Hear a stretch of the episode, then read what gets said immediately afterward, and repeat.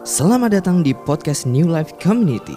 Kami berharap pesan ini dapat menginspirasi dan membawa pertobatan. Kami berdoa Anda dapat merasakan Tuhan bekerja secara nyata dalam hidup Anda. Selamat mendengarkan.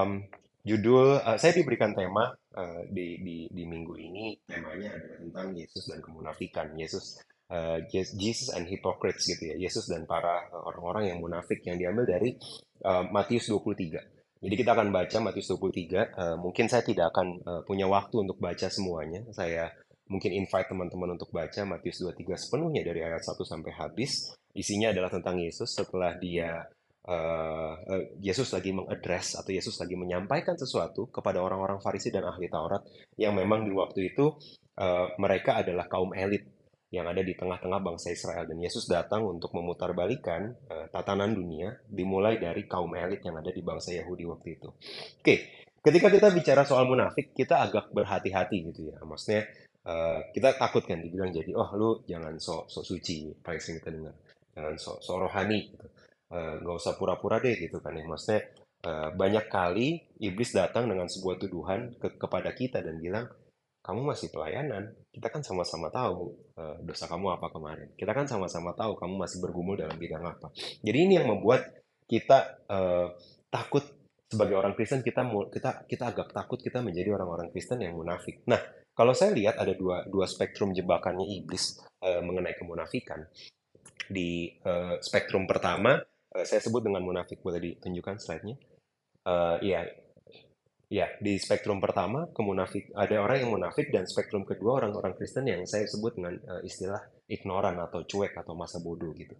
Jadi orang-orang yang munafik adalah orang-orang yang oh karena dia sudah ke gereja, karena pelayanan mimbarnya sudah banyak, karena dia sudah tahu lebih banyak, mungkin karena dia sudah punya embel-embel sekolah teologi ya, karena mungkin dia pelayanan dari dari dari bayi gitu ya. Jadi dia merasa bahwa uh, merasa lebih benar. Orang-orang Kristen yang selalu merasa lebih benar. Ini yang saya sebut dengan orang-orang yang munafik. Nah, tapi kalau saya perhatikan, saya observasi, saking takutnya kita disebut munafik, orang-orang Kristen atau mungkin anak-anak muda, saya bisa bilang orang percaya, kita menjadi, kita terjebak di spektrum yang satunya, yaitu uh, mereka atau anak-anak muda atau orang-orang Kristen yang bersikap masa bodoh atau ignoran masa bodoh. Jadi kita cenderung terjebak menjadi orang Kristen yang munafik atau sebaliknya kita bersikap terlalu cuek dan tidak peduli.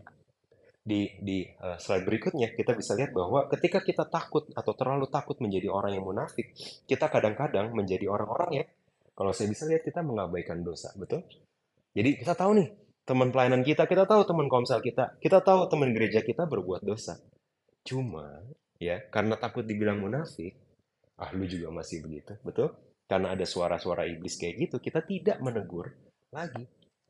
Benar?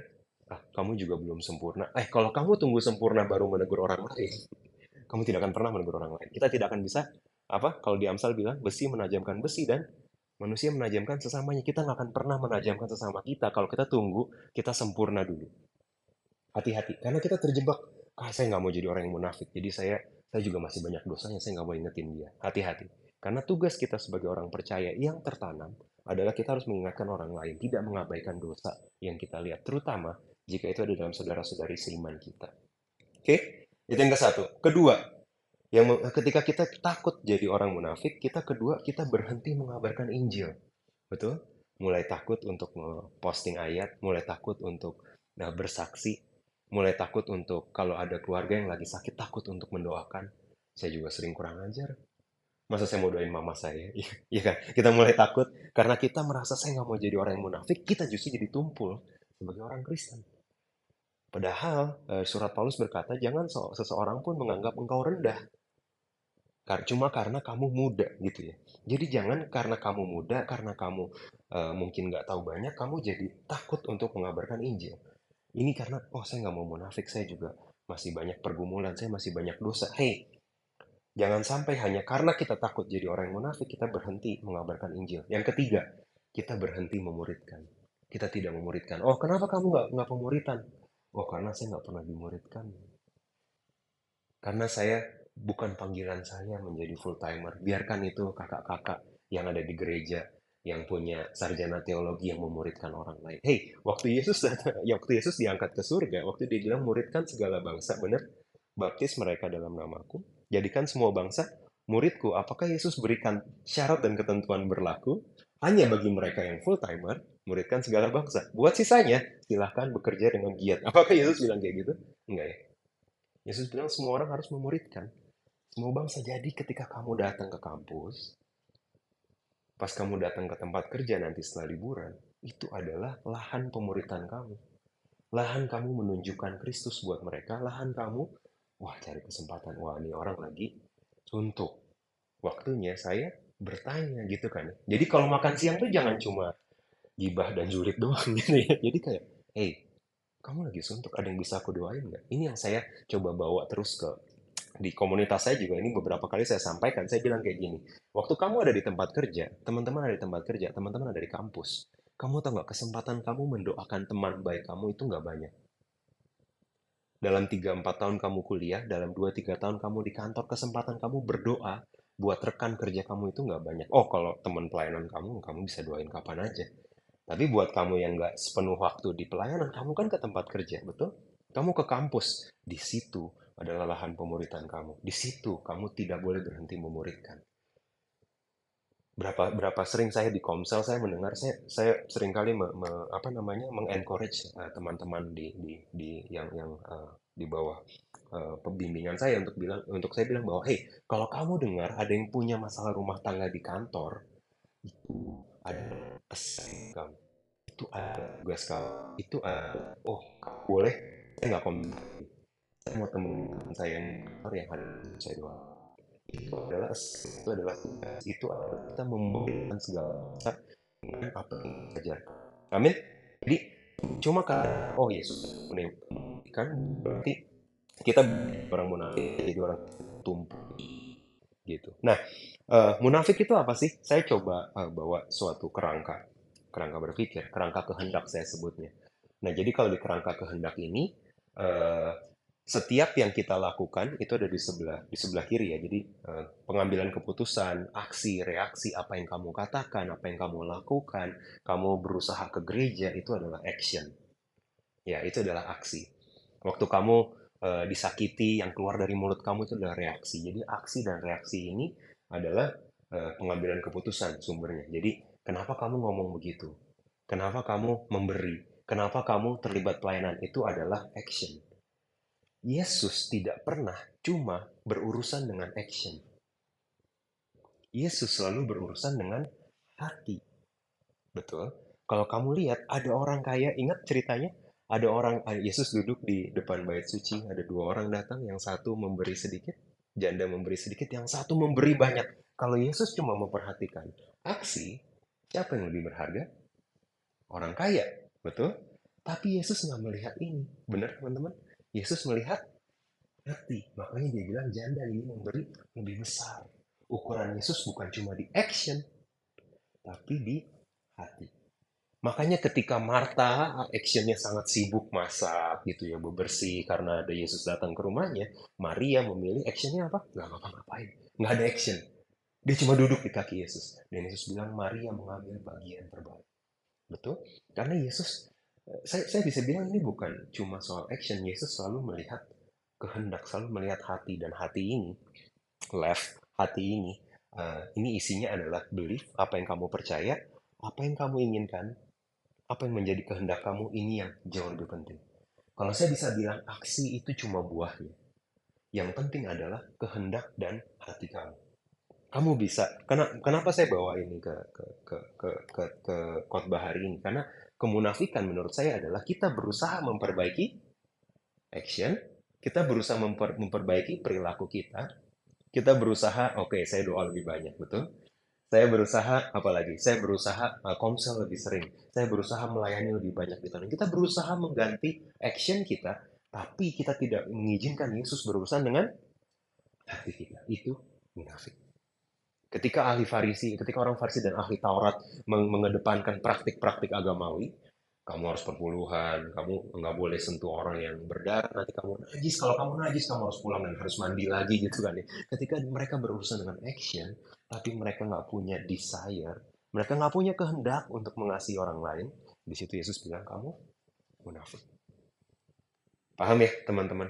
Jadi jangan terjebak, oh kalau saya semakin melayani di usia muda saya, saya puji Tuhan melihat teman-teman yang masih uh, saya nggak tahu kamu masih kuliah, masih masih sekolah, kamu melayani Tuhan, it's uh, it's wonderful. Saya bisa bilang itu adalah sebuah kesempatan dan anugerah yang luar biasa. Tapi jangan biarkan berhenti di action. Baik, uh, paham? Izinkan Tuhan mengobrak-abrik kehendak kamu. Apa yang kamu pengen sih? Saya bisa bilang ya, waktu saya ada di waktu saya zaman zaman saya SMA dulu saya pengen banget ibadah. Saya pengen banget saya, saya main drum. Saya pengen banget pelayanan sama teman-teman saya. Dan saya nangis di gereja. Bukan karena zaman Tuhan. Saya duduk di belakang saya nangis karena teman SMA saya semua sudah melayani. Tapi saya belum jago-jago amat sehingga saya belum dijadwal. Dan saya nangis di belakang. Bukan karena lawatan Tuhan. Karena saya punya kehendak.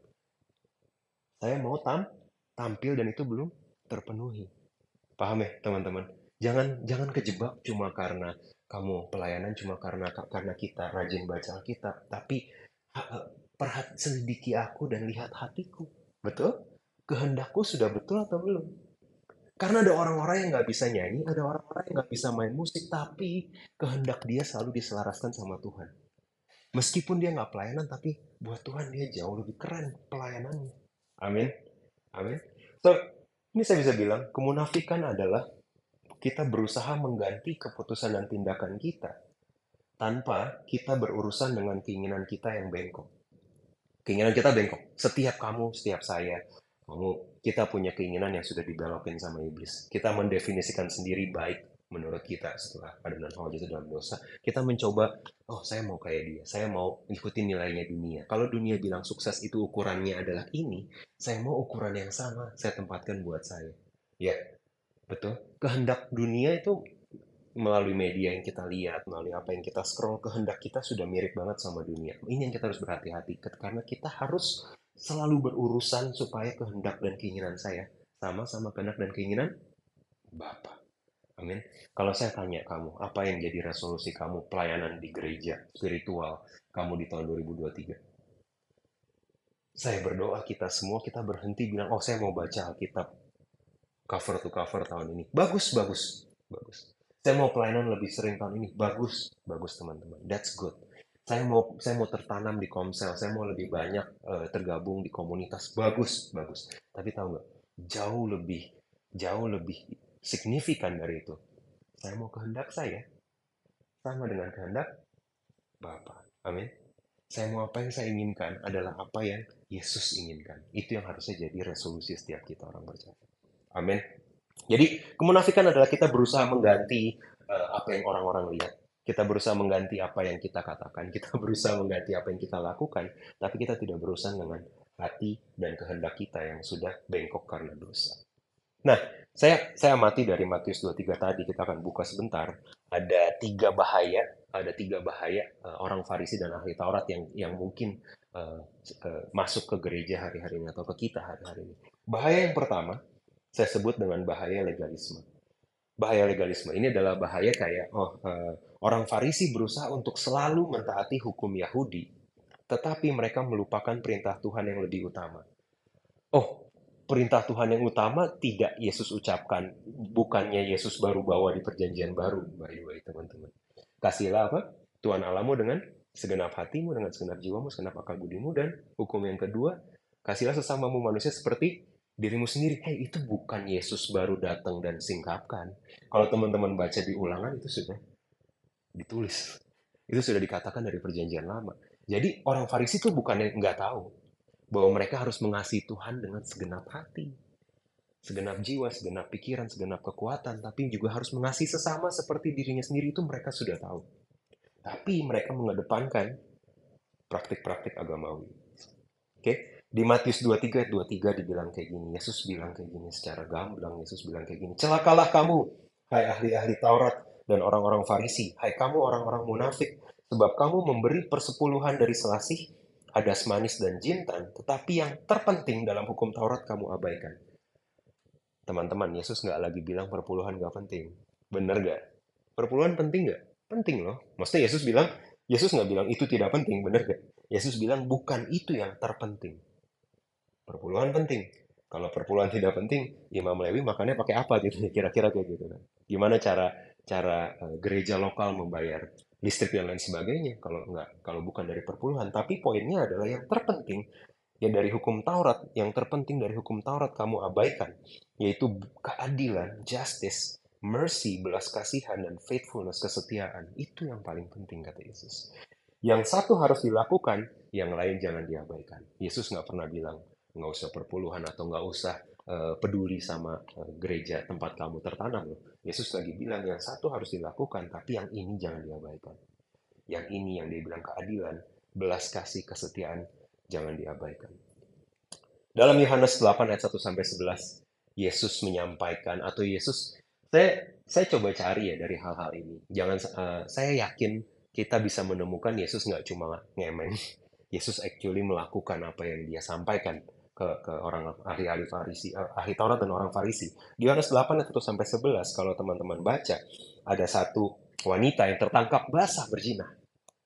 Tertangkap basah berzina, dia diseret sama ahli-ahli Farisi orang uh, dan orang orang-orang Farisi dan ahli Taurat kemudian dibawa ke depan Yesus terus mereka ngingetin Yesus hei Yesus ingat loh secara hukum Taurat wanita ini harus dirajam ayo mereka mau ngetes Yesus supaya Yesus kayak ini yang dilulukan sebagai rabi ini sama aja sama kita ini harus kita harus hukum orang berdosa gitu mereka mau bikin situasi kayak gitu. Jadi mereka seret wanita ini di Yohanes 8 ayat 1 sampai 11 ke depan Yesus supaya Yesus uh, merajam dia atau memberikan acceptance atau atau mengapprove perajaman yang akan segera terjadi. Tapi Yesus, apa yang teman-teman mungkin udah tahu ceritanya, silahkan baca sendiri. Yesus nunduk, dia nulis-nulis di pasir. Kita nggak pernah tahu di Yesus nulis apa. Kemudian Yesus bilang, oke, okay, memang benar Taurat menulis dirajam, dari antara kalian yang tidak pernah berdosa, yang tidak berdosa, silakan rajam duluan, betul? Dan teman-teman tahu tentunya ceritanya apa yang terjadi berikutnya? Satu-satu pulang. Satu-satu pulang. Satu-satu pulang. Kemudian waktu Yesus datang kepada wanita ini, Yesus nggak bilang, udah ya aman ya pulang gih. Nggak, Yesus nggak ngomong kayak gitu. Yesus bilang ke dia, ada yang ada yang merajam kamu? Tidak ada Tuhan tidak ada rabi. Kemudian Yesus berkata, aku juga tidak akan menghukum engkau. Pergi dan jangan berbuat dosa lagi. Yesus nggak pernah mengapprove dosanya wanita ini. Ya, bukan karena ada Yesus jadi penuh kasih karunia hidupnya saya enak-enaknya. Yesus nggak pernah approve. Bahkan sampai dia suruh wanita itu pergi, Yesus tetap tidak mengapprove apa yang wanita ini lakukan. Dia bilang pergi dan jangan berbuat dosa lagi.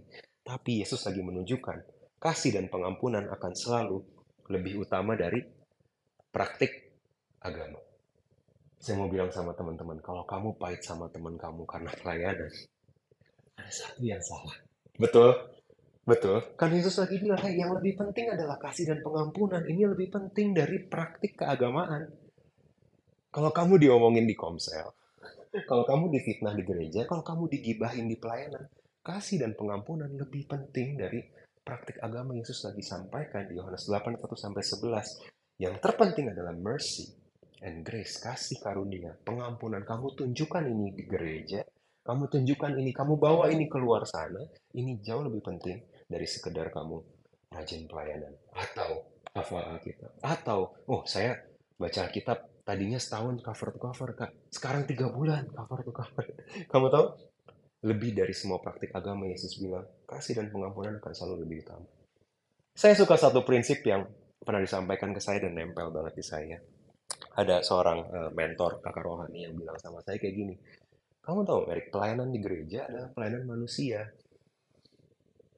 Oh, oke. Okay. Bukan pelayanan mimbar.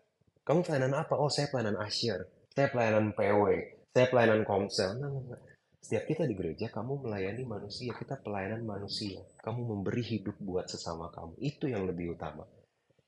Lebih dari apa yang kamu bisa berikan secara karunia, puji Tuhan kalau kamu punya karunia, tapi lebih dari itu, memberi hidup.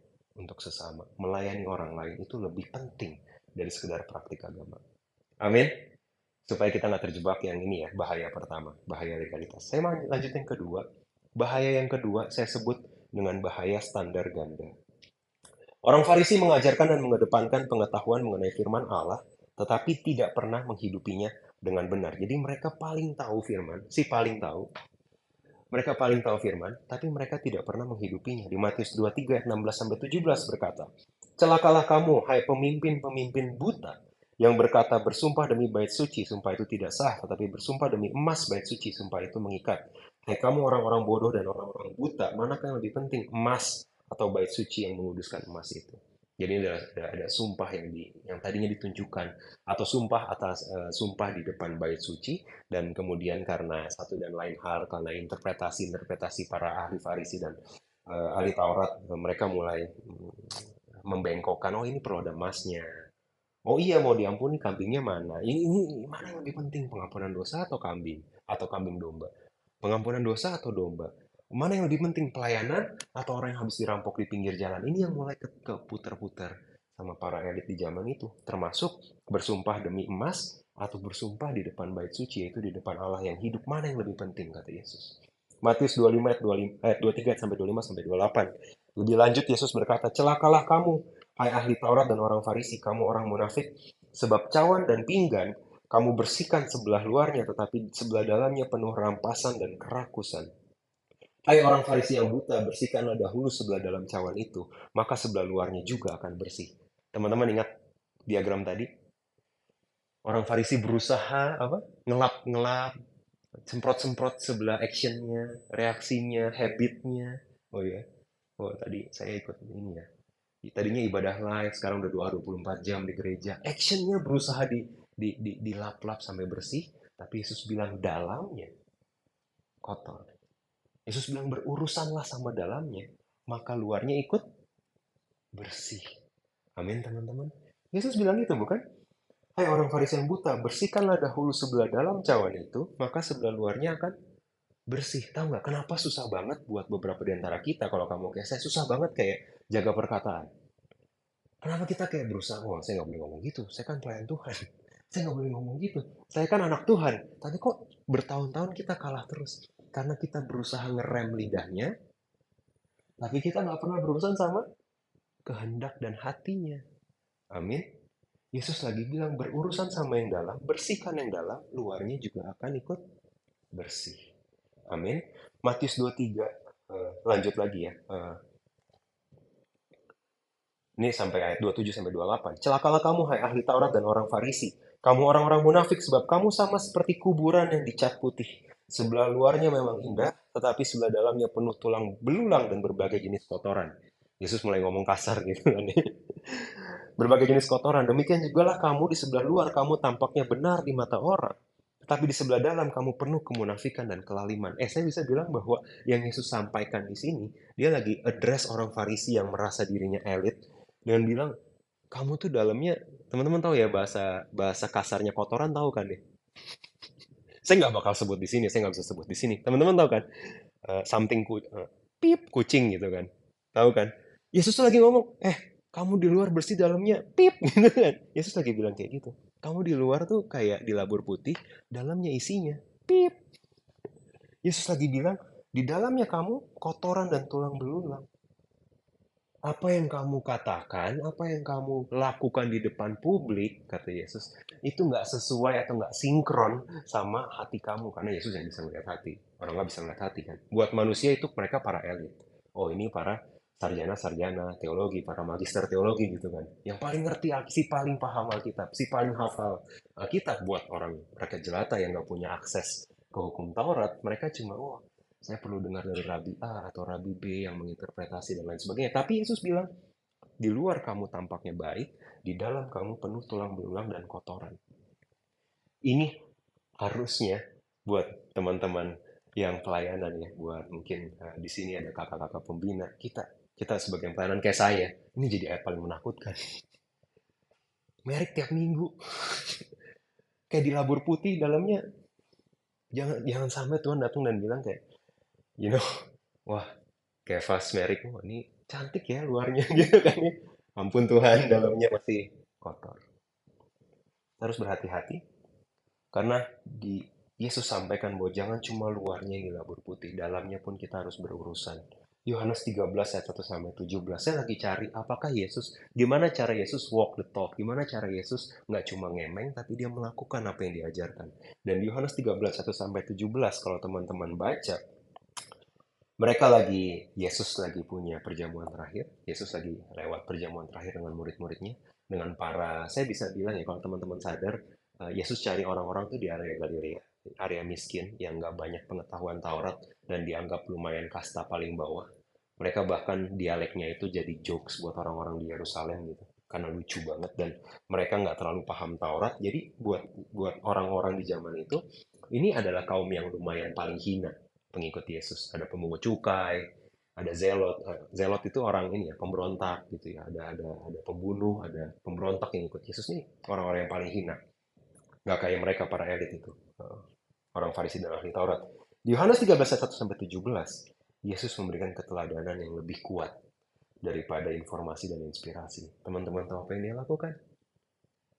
Dia cuci kaki murid-muridnya. Oke, teman-teman, ada nggak sih oh, ternyata kakak juga nyuci kaki gitu. Teman, signifikasi ini. Yesus bareng cukai digigit, dijuli bareng loh, duduk sempit aja sama sama orang yang uh, pemukai sama itu tuh ngomongin ini dia cuci murid temen zaman sneakersnya belum setertutup sekarang. Nggak ada dinas kebersihan umum yang sapu-sapu setiap hari gitu ya. Kalau ada kotoran di jalan. Jadi kalau keinjek ya keinjek gitu. Kalau yang tadi kotoran keinjek sama muridnya ya keinjek. Dan muridnya juga bukan orang berada ya. Mereka bisa ganti-ganti kasut gitu. Oh hari ini biar matching sama jubah saya kasutnya yang ungu gitu. Nggak ada gitu ya.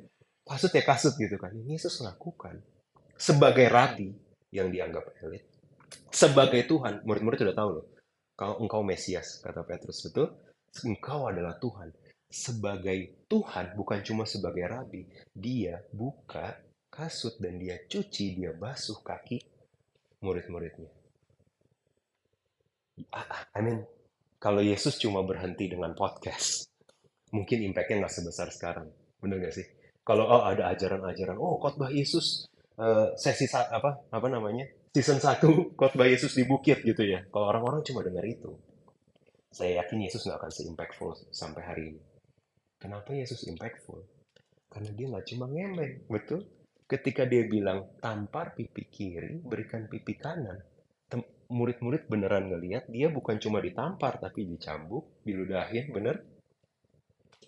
Ketika Yesus bilang, ketika seorang minta kamu berjalan sejauh satu mil, berjalan sejauh dua mil, mereka bukan cuma lihat Yesus jalan sejauh dua mil, mereka lihat Yesus bawa salib sejauh dua mil, bahkan lebih.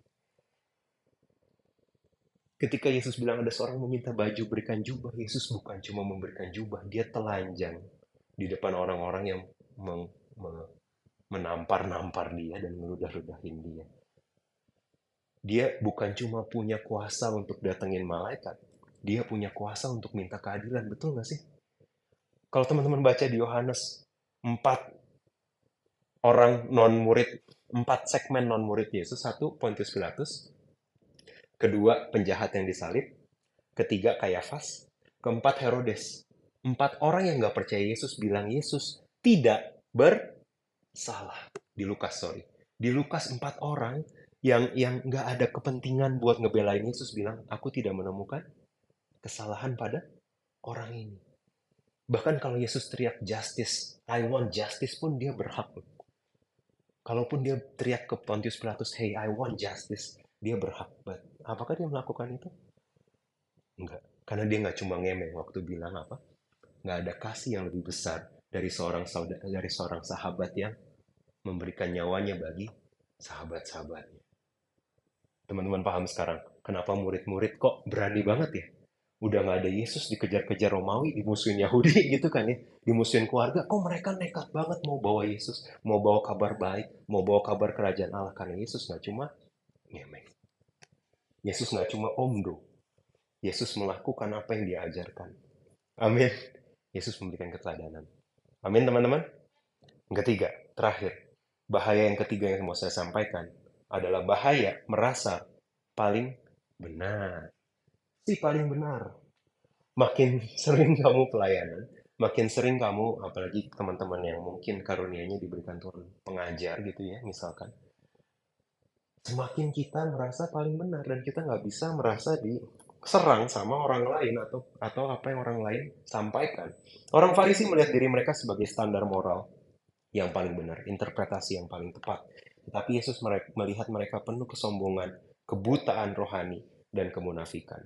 Matius 23:13 Yesus bilang kayak gini, "Celakalah kamu hai ahli, fari, ahli Taurat dan orang Farisi, kamu orang-orang munafik sebab kamu menutup pintu kerajaan sorga di depan orang, sebab kamu sendiri tidak masuk dan kamu merintangi mereka yang berusaha untuk masuk. Bukan cuma uh, mereka cuma nyari murid doang, tapi mereka juga nggak berusaha mencari kebenaran Allah. Mereka cuma menyampaikan apa yang mereka tahu. Dan ini yang Yesus bilang, kamu sendiri nggak masuk kerajaan sorga, tapi kamu tutup pintu kerajaan sorga buat orang-orang ini. Lebih jauh, ayat 29 sampai 33. Yesus bilang gini, celakalah kamu hai ahli dan orang Farisi. Kamu orang-orang munafik sebab kamu membangun makam nabi-nabi dan memperindah tugu orang-orang saleh. Dan berkata, jika kami hidup di zaman nenek moyang kita, tentulah kami tidak ikut dengan mereka dalam pembunuhan nabi-nabi itu. Ada banyak nabi-nabi yang Tuhan kirimkan kalau teman-teman baca di perjanjian lama. Dan itu dibunuh, dibunuh-bunuhin gitu ya. Sama orang-orang yang tidak mau mendengar lagi dari Tuhan. Tetapi dengan demikian kamu bersaksi terhadap diri kamu sendiri bahwa kamu adalah keturunan pembunuh nabi-nabi itu. Jadi lengkapilah juga apa yang sudah dilakukan nenek moyangmu. Hai kamu ular-ular, hai kamu keturunan ular berbisa. Bagaimanakah mungkin kamu dapat meluputkan diri dari hukuman neraka? Karena mereka, si orang Farisi ini lagi bilang, oh lihat pendahulu saya yang ngebunuhin Nabi, kita mah nggak bakal kayak mereka. Oh, little did they know. Beberapa pasal setelahnya, itu exactly yang mereka lakukan. Bahkan bukan Nabi yang dibunuh, tapi Tuhan sendiri yang dibunuh sama mereka. So ada dua kehendak yang harus kita berurusan uh, mengenai merasa si paling benar. Kehendak pertama yang saya bisa bilang adalah setiap kamu atau saya, setiap kita yang menghendaki pengakuan, validasi dan penghormatan. Ini adalah apa namanya? Ini adalah jebakan orang Farisi. Kita orang Farisi aneh banget. Oh, kalau kita menghendaki kehendak kita masih cari pengakuan, validasi dan penghormatan, Teman-teman tahu mungkin kita masih terjebak di dosa yang sama dengan orang Farisi. Ketika apa yang kamu lakukan, ketika pelayanan kamu tidak diakui, ketika pemberian kamu tidak divalidasi, ketika apa yang kamu berikan tapi kamu nggak menerima penghormatan dari orang lain dan kamu merasa, hmm, kok aku nggak dihormati? Hati-hati ini adalah kehendak kita yang belum benar. Ini adalah kehendak orang-orang Farisi yang masih kita perlu pertobatkan, yang mungkin ada di kamu dan saya. Kehendak kedua, Kehendak kedua, di mana orang Farisi ini ngerasa si paling benar adalah mereka menghendaki kendali atas sikap dan perilaku orang lain. Nggak ada toleransinya sama sekali. Mereka nggak mau Yesus ngajarin sesuatu yang berbeda dari apa yang mereka tahu. Nggak boleh ada yang beda. Ini nih, ketika kehendak ini ada di kita, ketika kita menghendaki kendali atas sikap dan perilaku orang lain, bukankah kita jadi orang yang mudah menghakimi, teman-teman? kok dia gitu ya udah pelayanan. Betul? Itu munculnya dari mana? Dari kehendak kita untuk kita bisa mengendalikan apa yang orang lain katakan dan orang lain lakukan. Kok dia pemimpin tapi gitu ya? Bener? Penghakiman tuh muncul dari mana? Dari kehendak. Kita menghendaki kendali atas sikap dan perilaku orang lain. Waktu Yesus mati, dia tidak me memaksakan kehendak itu waktu dia bilang, Bapak ampuni mereka sebab mereka tidak tahu apa yang mereka lakukan. Yesus nggak berusaha mengendalikan murid-muridnya kamu setia ya sama aku kamu ikut aku enggak Yesus nggak pernah berusaha memanipulasi orang lain ketika kita berusaha memanipulasi orang lain ketika kita berusaha mengendalikan sikap dan perilaku perkataan orang lain ketika kamu mengizinkan sukacita kamu hilang cuma karena apa yang orang lain lakukan atau katakan kita lagi seperti orang Farisi kita hendak mengendalikan perilaku dan sikap orang lain saya tutup dengan slide terakhir sebagai summary. Jadi gimana caranya sih kita untuk menjaga hati kita supaya kita nggak kejebak kayak orang-orang Farisi dan ahli Taurat ini? Saya bisa sampaikan dengan mudah mudah untuk disampaikan, sulit untuk dilakukan.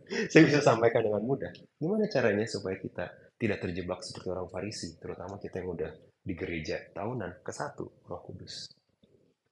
Cuma Roh Kudus yang bisa ngingetin kamu bahwa hey, motivasi kamu agak bengkok di sini. Doa dulu yuk. Cuma Roh Kudus yang bisa ingetin itu. Nggak ada substitusinya, teman-teman. Baca Alkitab, Roh Kudus cuma itu yang jadi dasar. Gimana caranya supaya kita tidak apa tadi yang pertama, tidak hidup dalam legalisme? Ingat, kamu yang ada pelayanan di tempat ini, kita pelayanan manusia, bukan pelayanan mimbar. Kedua, buat setiap kita yang tadi apa, kita mungkin melihat bahayanya standar ganda, adopt servant leadership, kepemimpinan yang melayani. Ingat Yesus, satu satu event aja waktu Yesus membasuh kaki murid-muridnya, itu yang kamu bawa pas kamu pelayanan. Waktu saya bilang pelayanan bukan cuma di gereja. Waktu kamu melayani orang tua kamu di rumah, waktu kamu melayani keluarga kamu, waktu kamu melayani teman kerja kamu, waktu kamu melayani bos kamu di kantor, bawa servant leadership, bawa hati yang hati hamba, yang mau melayani, yang mau mengasihi, yang mau mengampuni, yang mau orang lihat orang lain sukses. Ini servant leadership supaya kita nggak munafik. Yang ketiga hidup dalam pertobatan. Gimana caranya nggak nggak menjadi orang si paling benar? Hidup dalam pertobatan. Selalu tanya Roh Kudus, Tuhan, minggu ini aku perlu bertobat dari apa ya? Daripada Tuhan, minggu ini berkati aku dengan apa ya? Ganti jadi Tuhan, minggu ini apa yang harus aku pertobatkan? Ini adalah proses hidup kita sampai kita serupa Kristus. Amin teman-teman. Mari kita berdoa. Terima kasih sudah mendengarkan podcast ini. Kami berdoa Anda diberkati melalui pesan yang telah disampaikan. Mari sapa kami melalui Instagram @newlifec dan bagikan pesan ini supaya lebih banyak orang yang diberkati.